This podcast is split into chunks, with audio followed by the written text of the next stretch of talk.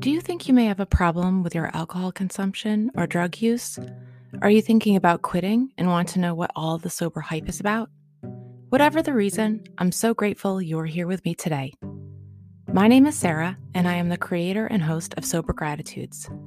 I once was an active alcoholic, and after decades of failed attempts to control my drinking, I finally reached out for help.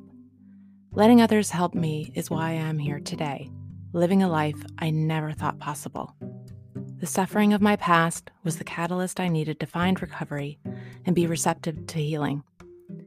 I created this podcast out of the desire to recover out loud and, with the help of my guests, show you how a better life is possible after addiction.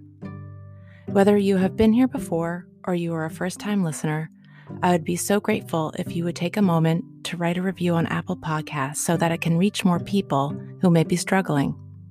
Together, we can help those in need. You can also reach me at sobergratitudes at gmail.com with any questions or comments. Thank you again for dropping in today and welcome to Sober Gratitudes. Thank you again for dropping in today, and welcome to Sober Gratitudes.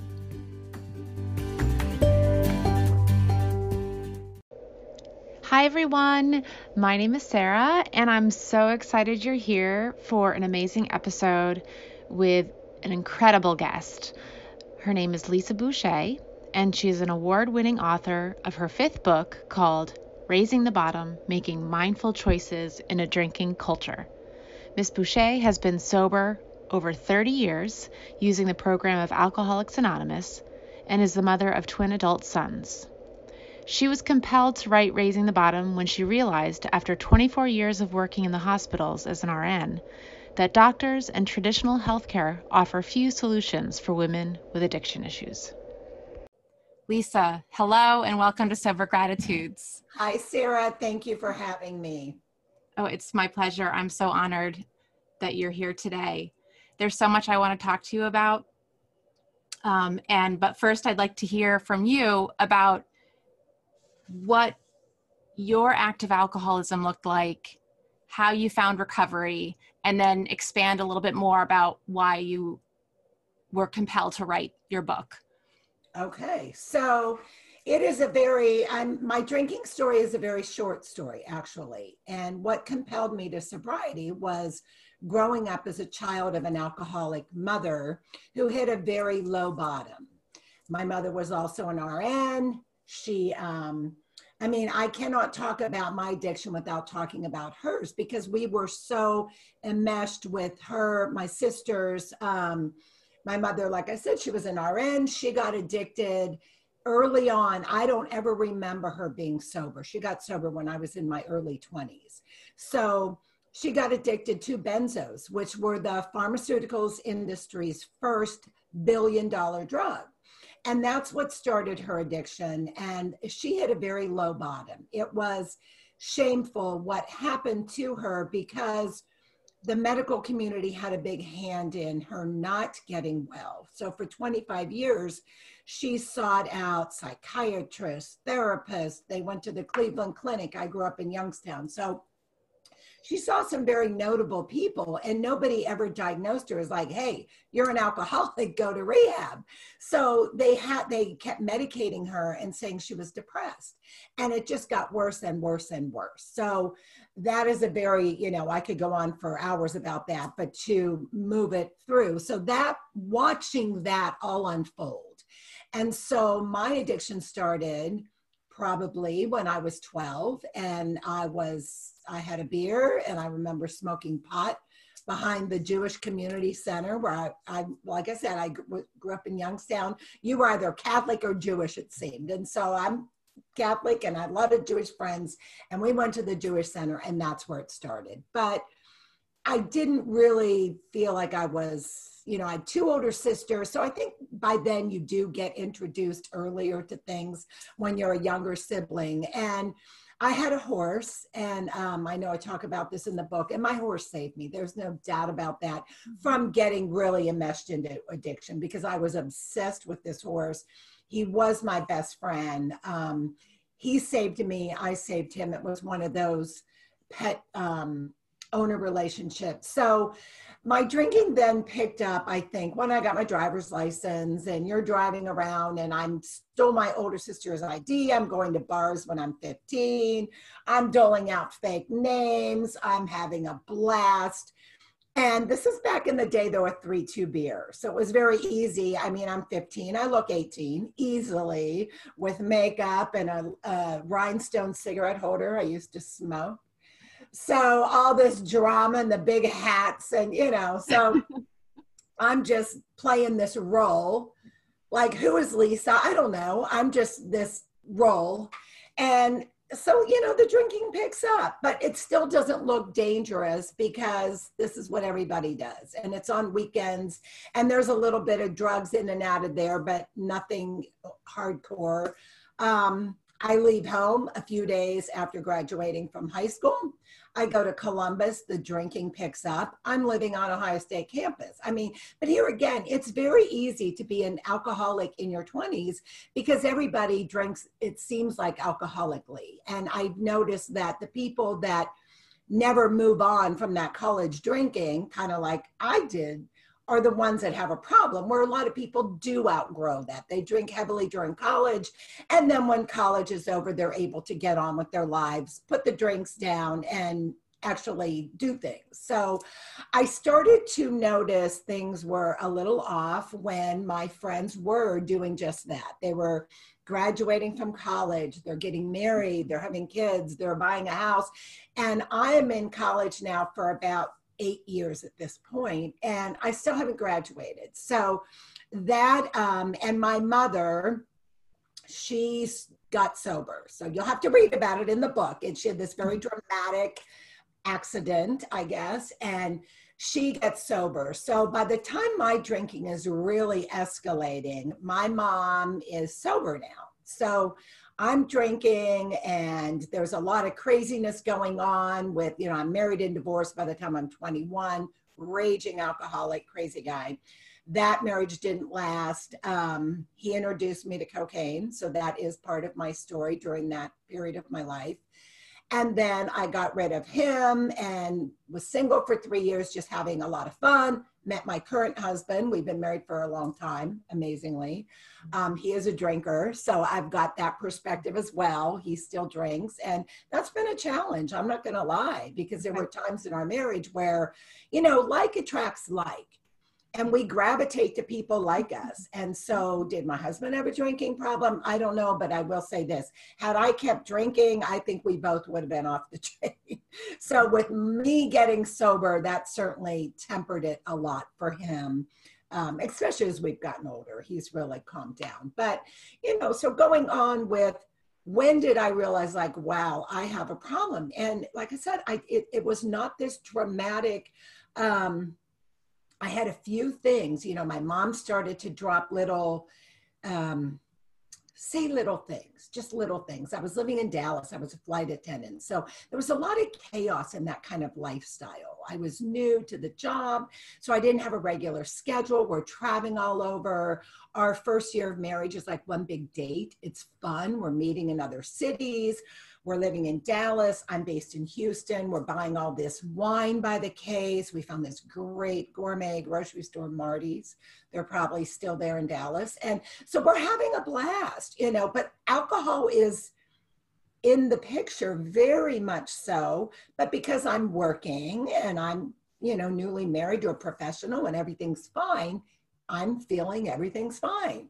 And when we moved back to Dayton from Texas is when it really, I believe, I crossed that imaginary line into alcoholism. And I could not adjust with the nine to five job. I went back to a marketing job because flying and commuting was too much.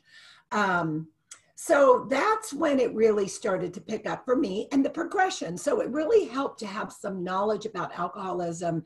And I understood it was a progressive disease. I learned this through my mother. I saw it happen to her. She started out as a very social drinker who could only handle a couple to drinking a fifth a day. So I watched that progression and her completely fall apart. So when I found myself leaving my job at lunch every day, to go meet gals for i used to buy all the media for this hotel management company and we always convened over drinks. Well i'm drinking now and getting pretty much drunk and going back to work and just shutting my office door and taking a little nap for an hour till i can see no longer see double kind of thing Oh, wow. so uh, this is what's going on and you know you all the props still look in place I'm wearing these pretty suits to work and scarves, and we're going out on the weekends, and I'm employed. And, you know, we make these excuses for ourselves. But when I went to my little home bar and I'm pulling on the door and this panic is rising in me because it's not open and I think it's noon and like, why is my water hole closed? And I look at my watch and it's 10 a.m. And that was like a slap in the face or a bucket of cold water when I realized the alarm bells in my head were going off progression, progression, progression, because I'm craving this drink and if they're not even open yet. And now it's the morning. You know, I never said I was a morning drinker. I never had shakes. I never had any of these things. But that really, um, and so I didn't quit drinking then. I drank for another two years. But when we start to have those conversations with ourselves that am i drinking too much is this normal believe me you're on a dangerous path already but i was nowhere near ready to look at it address it anything like that so um, time passes my husband's starting to say you know i think you're drinking a little too much and that kind of thing. And I got fired from that job, and all this stuff starts to kind of snowball. Um, and, and really there were a number of things but it was like in this week i remember saying if i ever have shakes if i ever drink more than i intend if i ever get drunk when i don't intend i'll know i have a problem and sort of all those things happened within a week and that really was it sarah i just said you know what um, i need to address this now or it's going to get bad i just knew i would be like my mother if i didn't stop and she was just so out of control. And I just know that I have that, I'm a part of her.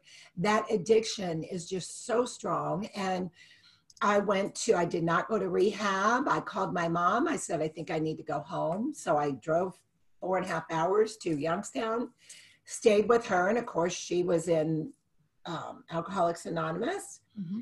I saw that work for her beautifully. And so she rallied all her friends around me. Mm-hmm. And after about a week, I said, you know, this is lovely with the ladies, but I need to go back home. This is not where I live. And so I came back to Dayton. I went to a meeting every day and I relapsed. So why did I relapse after three months? Because I didn't do anything else. I mm-hmm. didn't get a sponsor. I didn't work steps. I didn't listen to a word anybody said.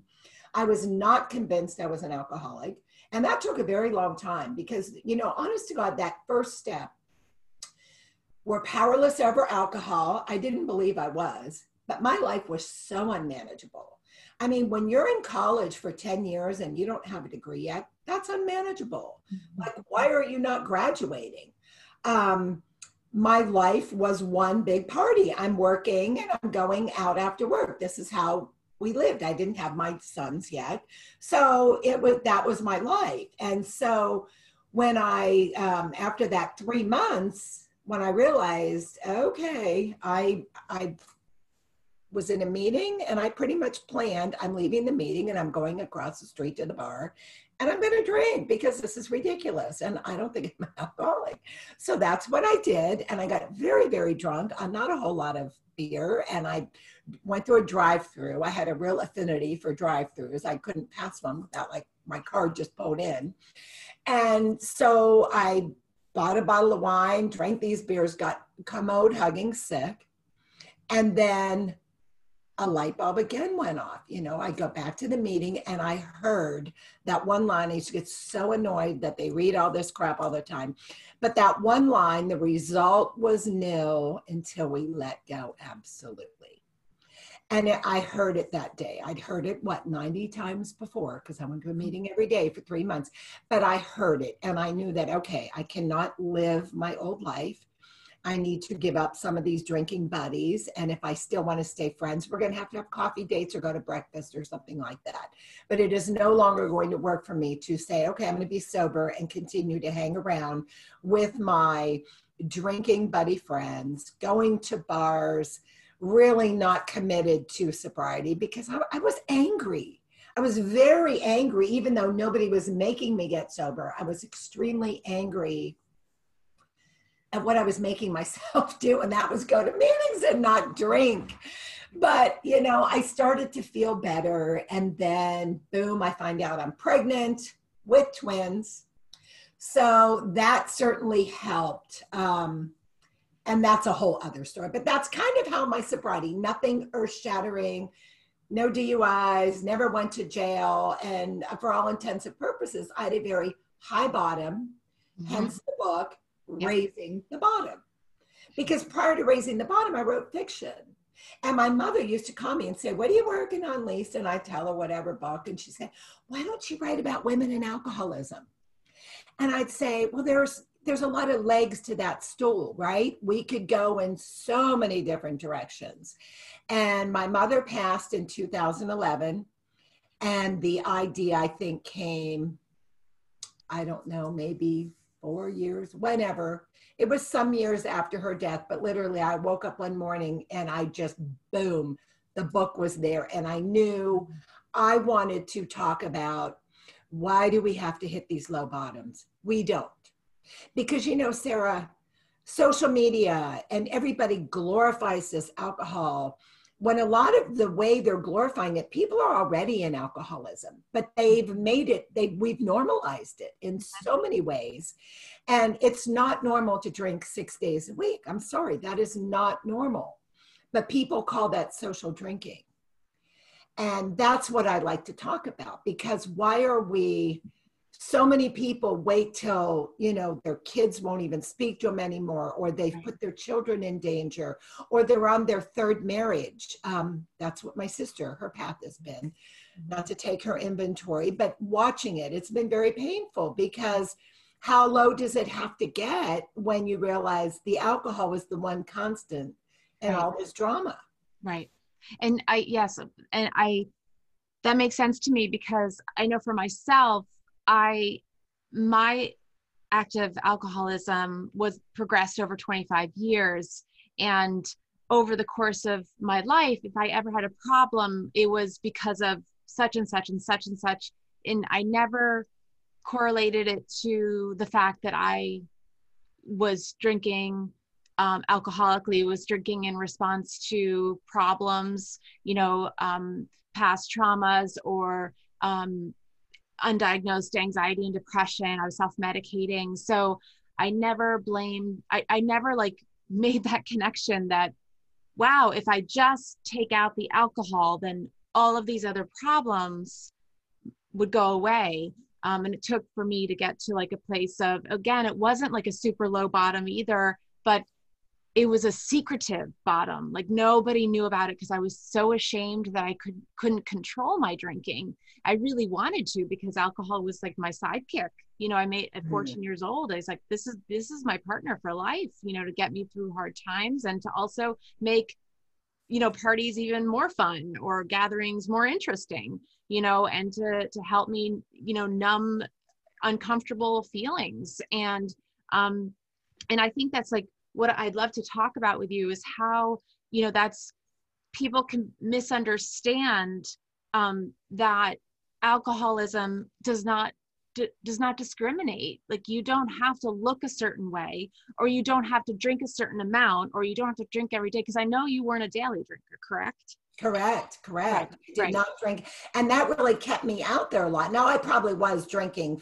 five days a week at least, but because I wasn't drinking every day, I thought, well, alcoholics wake up drinking, don't they? And right. then, of course, I was comparing myself to my mother with this low bottom drinking a fifth a day. And I'm going, well, I'm not doing that. I'm nowhere near that.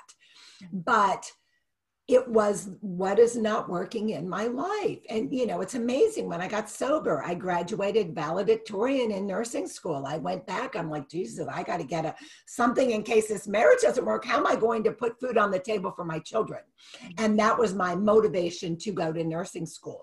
That's the truth. I mean, it's not because I wanted to be this Florence Nightingale, but, um, that is why I went. And then I went back to school later and got an English degree and graduated um, with honors, kind of thing. So I'm finishing degrees and doing things in sobriety that I couldn't seem to handle sober. And I went to nursing school when I had twin babies that were six months old. That was a very difficult time in my life but because of the principles of sobriety and the one day at a time and relying on a higher power, I was able to do what is to me now unthinkable. Right. I think back, I'm going, how did I do that? Yep. I was God, honestly. It was. There was no other way. And and that was when my marriage was in oh, lots of turmoil, lots and lots of turmoil. My husband had an affair. All this stuff is going on. And I was just very tunnel vision on, you know what, I can't worry about him right now. And I think that's why he had the affair because there was some immaturity on his part. He just was no longer my focus because I'm trying to save my own life, parent my twins that I'm clueless about, never really had any experience with babies, and go to nursing school and stay sober. So mm-hmm. that was a lot on my plate. Um, but you know, we make it through these hard things because we're sober. You can do hard. You've done hard. You shared some about your life, Sarah. I mean, you've met some amazing challenges with your sons and, you know, your son and your journey and all of that. So we can do hard when we're sober, but we cannot do that when we're drinking.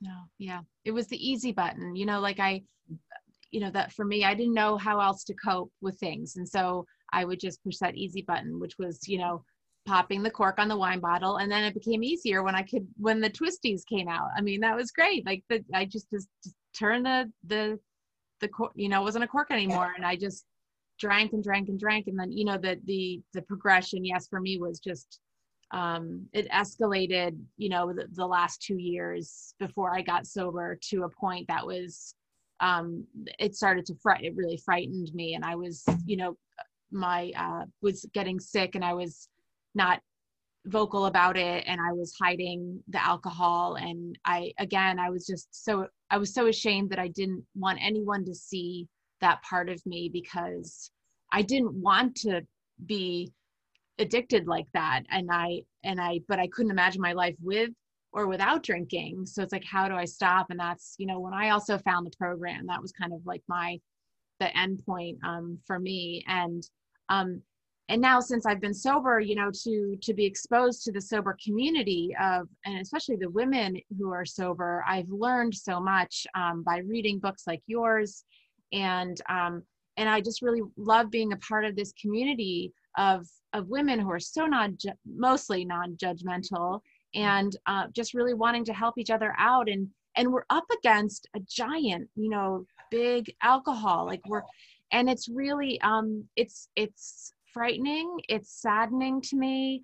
Um I, I have nothing but compassion for the women who are struggling in this mommy wine culture and they can't get out of it because there is like you say there's this enormous pressure for um and you know alcohol the you, you say in your book the industry continues to glamorize and portray it as something necessary to partake in order to have a glamorous life in order to like to be you know of this glamorous they equate it with fun. That's like the buzzword. You you can't have fun or relax unless you're drinking. And it's just such a lie because as you alluded to earlier it magnifies any anxiety or depression a person may have. We keep forgetting alcohol is a depressant. It depresses the central nervous system it also shuts down our prefrontal cortex, which is our higher reasoning. So any decisions you make while even after a glass or two of wine is not going to maybe be the same decision that you would have made if you were completely sober. Right. And so, as a parent, how is that? I mean, my parenting was well, I'm just going to say, my sons say, Mom, you were, you crushed it. I mean, they give me mad kudos. That was only because I was sober. Had I been a drinking mom, I don't think it would have turned out as well for me or my sons um, because I know I have their respect. I think they were always a little afraid of me. Mm-hmm. And um, I was the disciplinarian as opposed to my husband. and, um, we did fine and we have a great relationship today that you know unfortunately my sons do drink. It like crushes me because i'm like guys our family genes hello. But you know what? I feel the best we can do is at least i gave them coping skills. Right. And you stay sober. So I mean, exactly. So they know. Yeah. they know it's possible yeah i've heard of people say and i haven't been asked this myself but some people you know parents in the program will say oh i have friends and family who say why do you still go to these meetings? Why do you like work this program every day and you know like what what's the purpose? And you know a lot of them say what what i would answer as you know especially for those who have children is that you know if i because you know there is a lot of addiction on my side of the family um, and where a lot of us are recovered um, i know that there's this chance that i might pass this down or not me not, intentionally pass it down but but the thing is like because i got sober when my oldest was around seven or eight um, i'm so grateful because they they actually my older two know that i'm in sobriety. They're actually very proud of me. They have no memories of me being drunk um, I think, you know, my, my oldest son actually, um, I think I damaged my relationship with him. And I realized that early on in my recovery because I saw it begin to get better. Like he was, because he was coming, he was seeking me out again. And he was like more affectionate with me again. And I realized, wow, he hadn't been doing that for a couple of years. And I didn't even see it Mm-hmm. And that's the thing. Like I think, mom, like like when we're in it, it's hard to see the damage we're doing. And now mm-hmm. that I'm out of it, and I've seen like these beautiful, like since I've had the the experience of being in a a woman with active alcohol, a mother with active alcoholism, and now a mother who's in sobriety, and I can, you know, be a mother using the program as a way to even parent and to be a wife and to be in a marriage like it really it's a design for living. And the coping skills that my children have i mean i look at them and i think wow they have better coping skills now than i did at the age of of uh 37 you mm. know? And so i just think it's um you know I'll, get off my soapbox here but i just i find no, it's important. It's it's really important because i think that does shape whether someone you know like i said we can't control whether our kids are going to end up in alcoholism but i do think when they have some coping skills besides drinking right that they have a better chance of not falling and i've watched my sons they both were division one athletes mm-hmm. and they went through some stuff with sports with injuries with heartbreaks with and talking to them about their feelings and how are you going to handle that and what it, how are you going to cope with that i mean i was able to say things like that as opposed to oh god in this awful and we're all just drinking over it kind right. of thing and I saw families doing that, you know, like, oh, so it's not a solution. And no. it, it is. We, it changes parenting 180 degrees, no doubt. Yeah, completely. And that, and that's um, a conversation that I'm seeing happening all over social media right now and um, moms getting together to form groups to support each other, uh, mothers who are truly, really wanting to get and stay sober. And um, I know for me, I needed a community. I needed the community um, outside of social media. And it wasn't until I had a number of years under my belt that I, you know, tapped into this this venue. And now more than ever during COVID, I mean, to be able to connect with people like you and I are connecting right now, I see you. I can, you know, I can have this wonderful conversation with you, very important um, topics to discuss that um, can be life saving for many people, for women in particular. I know that, that that really you focus a lot in your book about women and the, their relationship with alcohol and then so i want to get into that a little bit if you can um, sure. talk about more like you you say that um, you know i started off by saying how you you wrote the book because you were compelled um, by what you were seeing as an rn that you saw traditional healthcare offering few solutions to women with addiction issues. You wrote the book, well, it was published in 2017. So you wrote it for, I'm assuming, a few years before then. Have you seen a change? Like, is it getting better? Is there hope? Well, there's always hope, Sarah. There's always hope. But is it getting better in the healthcare arena? No, it's a disaster. And so I did a whole chapter, doctors, nurses, and healthcare, because what I'm seeing, and just to give your listeners a little background, so I've been a nurse for 26 years, I think now. I spent half of my career in the emergency room, and the other half has been in the psych ward. So I've seen, and, and those two departments are magnets for the alcoholic. So, you know, in the ED, you're getting, well, you're getting both. You're getting the mental health issues, you know, usually come in through there, the suicidal people. And then, of course, the traumas and the wrecks and all the things alcohol related. And I remember I started to do just unscientific research with paying attention probably 10 years into my nursing career and really noticing that 85 to 90% of what I believe came through the ER doors were mostly alcohol or drug related, whether it was esophageal varices, where you're bleeding out, liver disease, um, liver failure, unchecked diabetes, all sorts of things had alcohol in the background.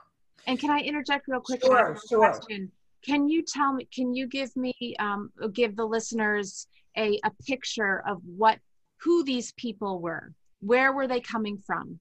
Okay, so these people, like we've said before, there are no demographics. Okay, so they look like the sweet little lady that goes to your church. They look like the the biker drug addict that you would expect or stereotype um, they look, we didn't do a lot of kids. We didn't at the, because I was at a level one trauma. So we didn't take children unless it was a trauma. We'd stabilize them and ship them out. So until I worked in psych, I can't really speak about the kids. But these are people that look like everybody. But here's the deal the ones that were the stereotypical homeless, drunk on the street were the ones that the staff, the stuff coming out of their mouth, shameful, truly and nobody knew I was in recovery at the time. So I've outed myself now since the book and everything. And in psych, there's a little different mindset with that kind of stuff. But in the ER, just listening to the staff, shocking that these people, and, and, that's not changed, Sarah. Healthcare is clueless about addiction.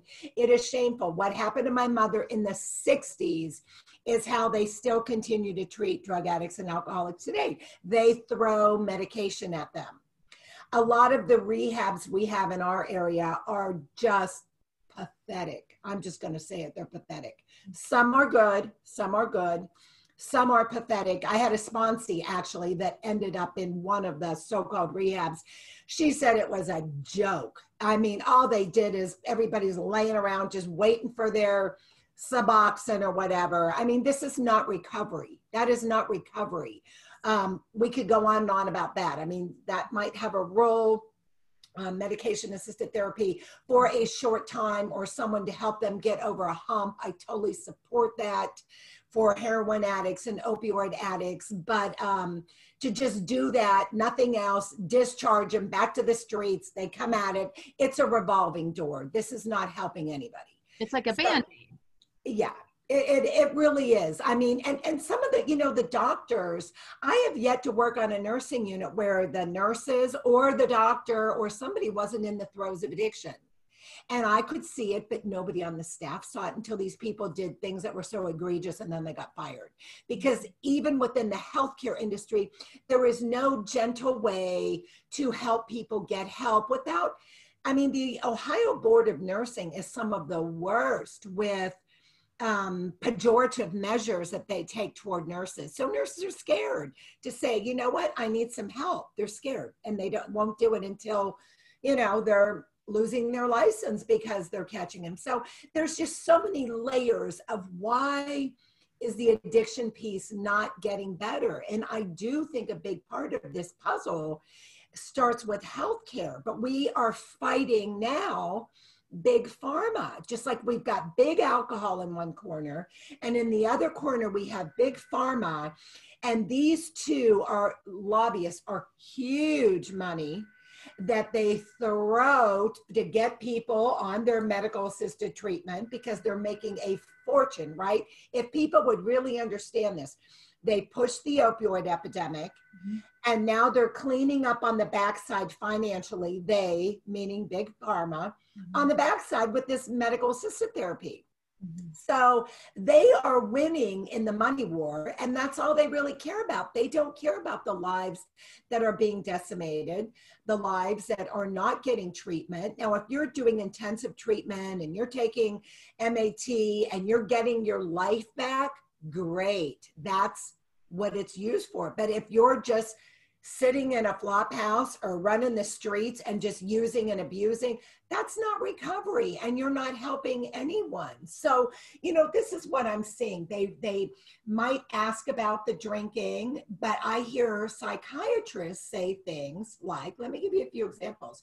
I hear them say things we do treatment team every morning where we discuss every patient and they will say well so and so they um, they have a history of alcohol abuse, but um, now they say they're fine and they're just drinking once a week. And uh, so we'll let them keep the Klonopin I mean, this is how they talk. It's just, you, you just want to explode. Or they'll say, um, they uh, they had a short stint in recovery. They said that AA didn't work, and uh, now they're you know we'll now they're very depressed. They're drinking again, so we'll up their antidepressant. These are the conversations that are still going on in healthcare, and I think it's shameful. Mm-hmm. Instead of, I mean, can a doctor make a person quit drinking? Absolutely not. But what can they do? They can talk to the patient and say, you know what? This is your fifth admission in six months. You seem to, every time you come in, you have alcohol in your system, and it's way your BAL is way over the legal limit. Mm-hmm. And you continue to not function and are depressed. I think your issue is alcoholism. So let's talk about that. Are you interested in rehab? Give them options. Those are the conversations we need to have because number one, it uh, tells the person now we're, we are, we've got your number. Okay, so no longer can you lie to us about this. We've got your number. If you want help, there is no shame in having this disease. Let's talk about how many people have this very common problem now mm-hmm. and let's address it so you can get your life back mm-hmm. you know and and really what really pisses me off excuse my french is the children on the backside of this alcoholism like i was that are falling through the cracks because these parents cannot parent when they're in the throes of alcoholism and they come to the healthcare setting to get help, not even knowing what kind of help they need, and they're not getting the right kind of help and they're not getting better. And where I'm seeing the same people funnel through for the last 15 years. It is a damn shame. It's criminal what's going on. I hate it. It's almost painful to watch, you know. And the other one other point I want to make, I've talked to so many people in recovery that said, heck yeah, I ran game on my psychiatrist. I I researched on Google symptoms for bipolar and told them everything they wanted to hear and they walk out with a bipolar diagnosis. I, you know, like I said, I did my own little informal surveys. Back in the day, we would maybe see a bipolar diagnosis here and there not that often. Every chart I pick up, bipolar, bipolar. Why is that? Well, listeners, insurance companies pay more for a bipolar diagnosis. So it's a lot easier to keep people in the hospital longer with a bipolar diagnosis. When you, this is what they diagnosed my mother with. Now, and I want to say for her, once she sobered up, she never took another pill. Mm. So she was not bipolar. She was not manic depressive. And these doctors should not be diagnosing people with any mental health diagnosis until that person has a clean baseline of three to six months off drugs and alcohol. Mm-hmm. Because what they do is we get people coming into the hospital on a three day crack binge, they're hallucinating and they're going, oh my God, they're psychotic. Let's throw a Abilify and Seroquel at them. And these people never get off the drugs because now they say, oh, well, I do what I do because I'm mentally ill. No, you're not. So, this is a huge disservice that's going on, and we need to talk about this more. But, you know, honestly, Sarah, you're going to find very few people who will admit this because they're scared. And I'm at the point in my life, I don't care. I just don't care. This is the truth. This is what's going on. And people need to be able to make informed decisions and start saying, do I want to accept these diagnoses when they diagnosed me when I was heavily abusing narcotics benzos or and or alcohol. I mean we have to be honest with ourselves too. But if you do want recovery and your doctor has slapped diagnosis on you and you know you were using when you got this diagnosis maybe you want to rethink that. Because there is a stigma when these patients come in the hospital and i've seen it happen over and over. They come in for a physical issue and the ED department sees a psych history and they immediately turf them over to us in psych. When a lot of times then we have to ship them back to the hospital because the person has something physically wrong. And they don't want to believe that. So, this is what's going on in healthcare. It's shameful. And I have nurse friends all over the country, and it's not like it's just this way here in Ohio, it is everywhere. I'll shut up now. It is no, it is a disgrace, and I'm I'm I'm so glad you shared all that because people need to know about this. They people do. This is happening and continues to happen, and as you say, since your publication of this book, it has not gotten any better. In fact, it sounds like it's gotten worse. It has. And I can imagine with COVID, you're still working. I presume. Yeah, yeah, yeah. I work a couple days a week, and honestly, I work because I want to stay in real time mm-hmm. with what is going on so I can share things that are happening today, not 10 years ago. Right. And so, as long as I can, I'm going to keep my foot in that door so I can provide people with accurate information or a perspective. You don't have to agree with me, but this is my perspective of working in healthcare for 26 years as a recovering person. Mm-hmm. I don't feel like we are really doing a lot of justice for women or men in addiction. I think it's shameful.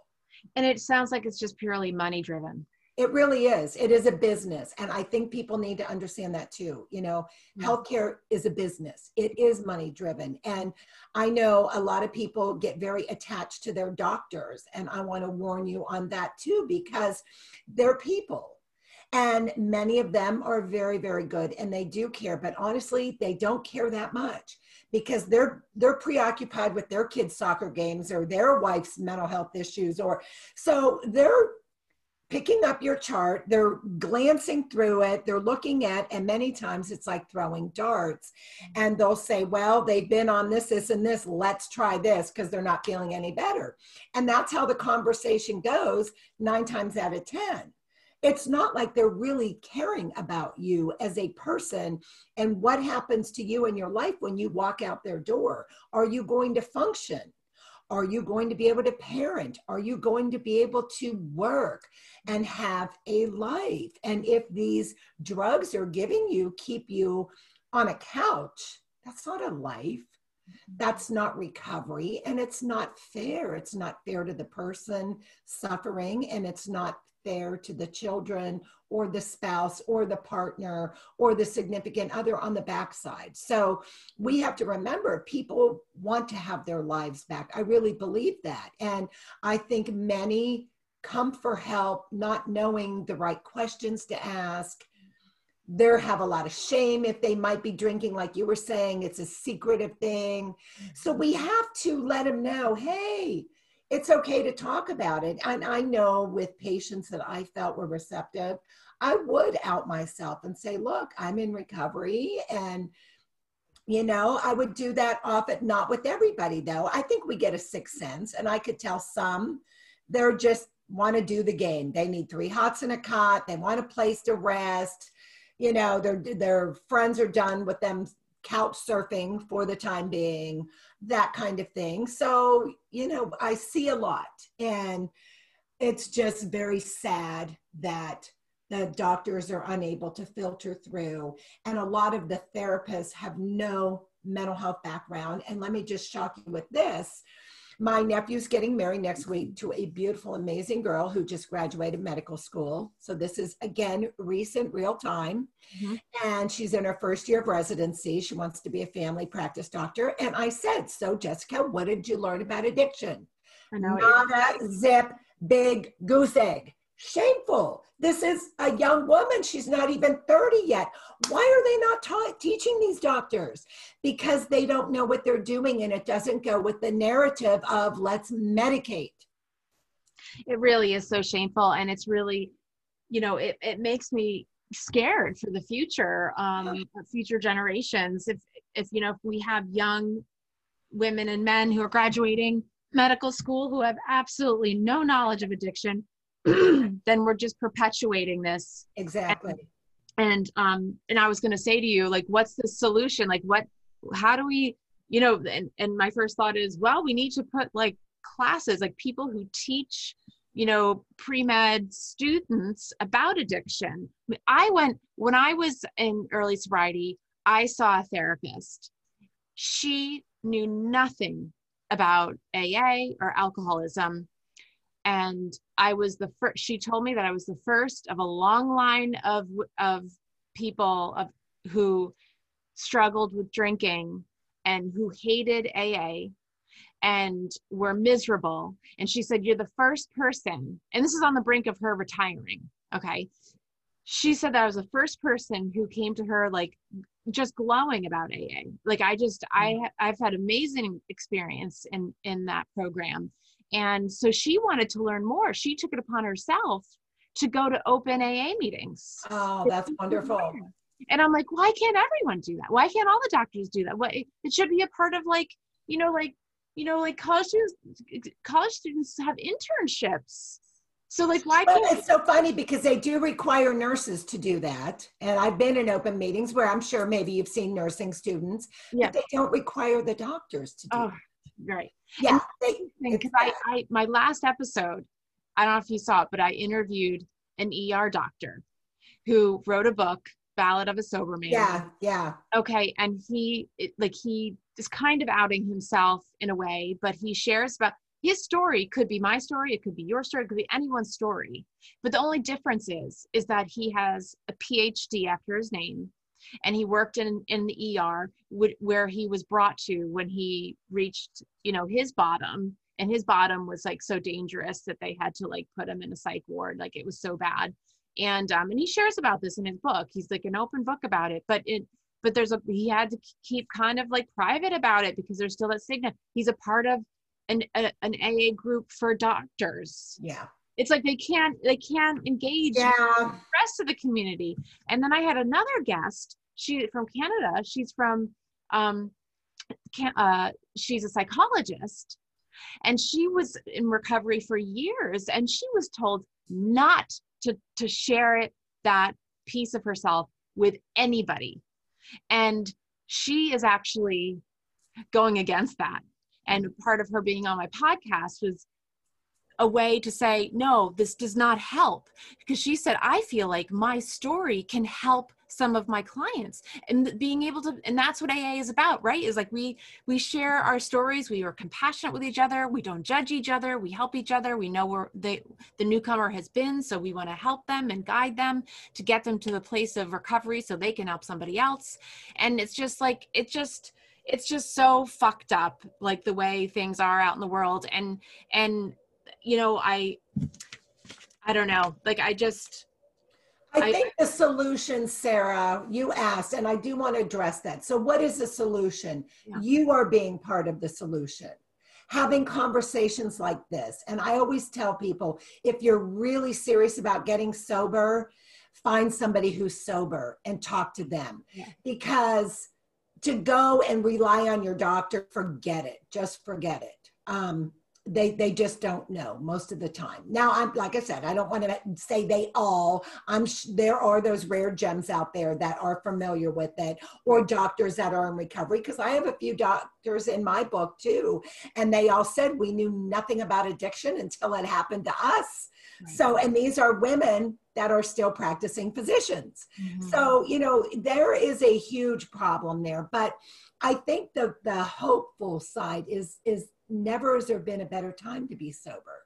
There are numerous podcasts. I do radio shows where we're talking about it, where, um, so between, you know, and, and I'm a little speck of sand in this sea of people that are discussing this topic. So there are a lot of us out there. There's a lot of, um, you know, Facebook groups and things that you can research online and other ways to get sober. So I think if you really want to get sober, you can find your path. Yeah. And, um, you know, all I want to say is to the people that really are critical of AA, shame on you. I don't care that that didn't work for you or that you found another way, but don't bash it because right. it does work for millions. And if, you know, it didn't, a lot of the patients that I get will say, well, it didn't work. And I'll, then you start asking them, well, how long did you give it a try? Well, I went to one meeting. Oh. um, and I don't like all those people and they think they have to go there and spill their guts. And there's just a lot of bad information out there. So I just want to say, encourage people to find your path Mm-hmm. Give it a try. If you don't like a particular meeting, give it, you know, try other ones because they all do have a different vibe. Or if you find, you know, do your research, find what works for you and go for it. But don't criticize something that has worked for millions of people.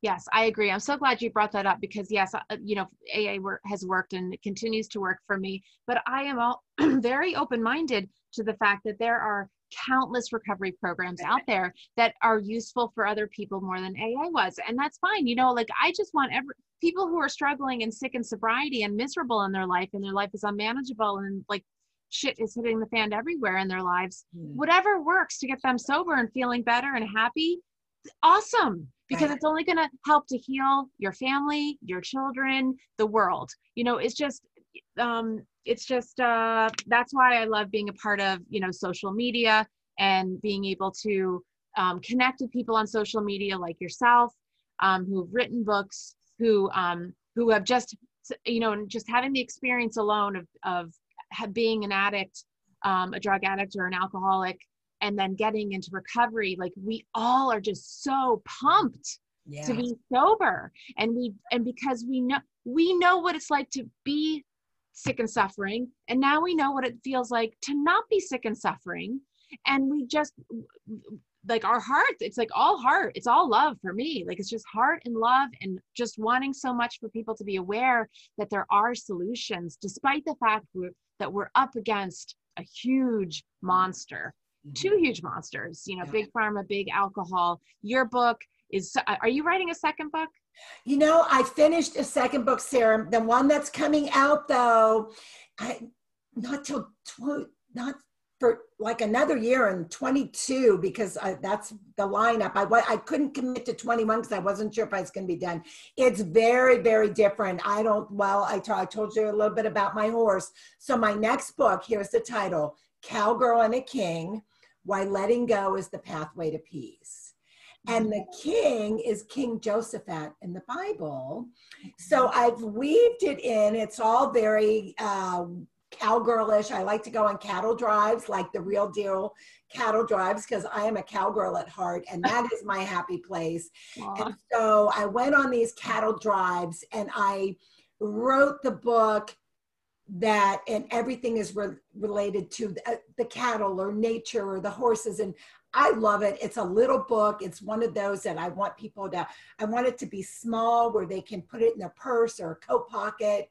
And when they're having a bad day or keep it in your car, it's the kind of book you're going to want to buy like 10 of them and give them to your friends because it can snap you out of a mindset. So I'm very excited about it. It was the book that came to me and it ties in my deep love for animals the horses and what nature has taught me because that is where i found god was connecting with nature and realizing nature is too amazing to not have some intelligent being that figured this all out. Right. Exactly. It just blows my mind. And when you really pay attention to it, and then bonding with the spirit of a horse for me was something very spiritual. I still have like this deep ache in my heart for my horse that I could like cry just thinking about that's how much I love that animal. And, you know, I guess I could have made the choice and had a horse in my adult life, but, you know, my kids, like I said, we grew up that they were raised in the suburb because it was easier for them. And, you know, but anyway, so that's the next book. And,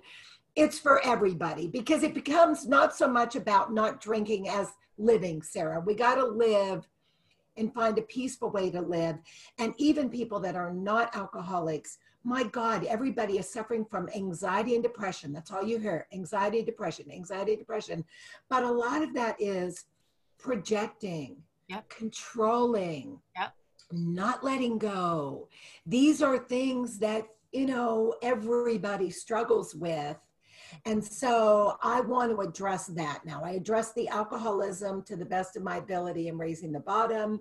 Mm-hmm. And now I want to help people live more peacefully because it's all in their head, even like my husband. You know, like I said, he's a professional guy, he's got a lot of stress in that. His head whirls, and he'll say to me all the time, like, Oh my God, you were out like a light. And I'm like, Yeah, I just go to sleep at night. You know, I don't need I don't flop around like a fish because I'm so worried about everything. Because you know what? Recovery has taught me how to think and know that if I can't do anything about it right now, why am I going to spin out of control about it? Right. So, I mean, not that I practice that perfectly, but it's so much better. Yeah. And um, yeah, so that's my next one. Oh, well, I'm glad you you you've kind of you're concluding this with more personal stuff about your life and the horse thing. I'm I'm so glad you brought up that um, piece. But really, I I'm just so thrilled to have had you on my podcast because of all the knowledge that you have that I know will be so useful to listeners, um, and um, and your new book that's going to come out in 2022. 2022, yeah. Okay. Yeah.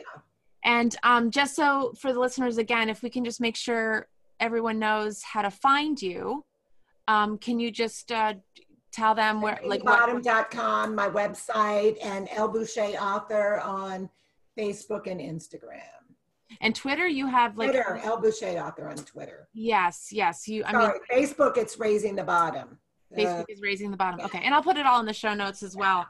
It's wonderful. Um, gosh, is there anything you want to? I mean, we've we touched on a lot. I um, nearly every. Sarah, I feel like did we get everything that you wanted to discuss? Because you know your listeners certainly better than I would. So.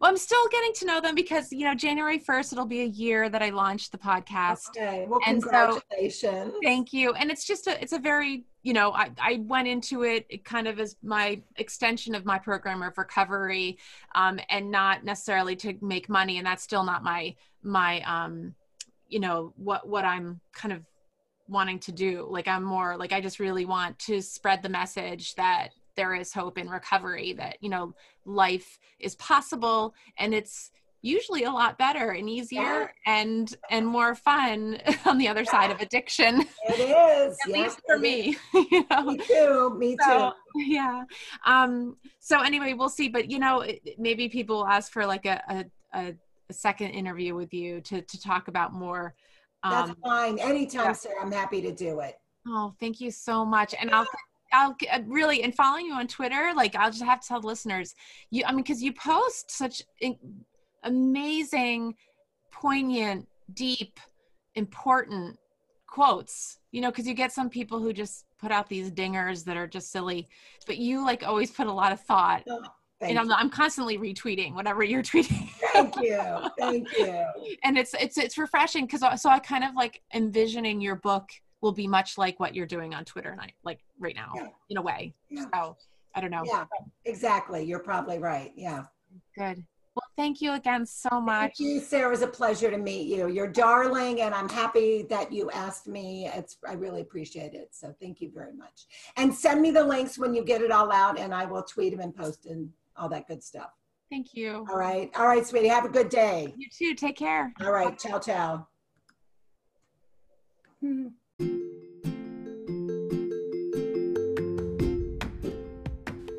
Well, that's a wrap on this episode. Thank you to my guest and all of you for listening.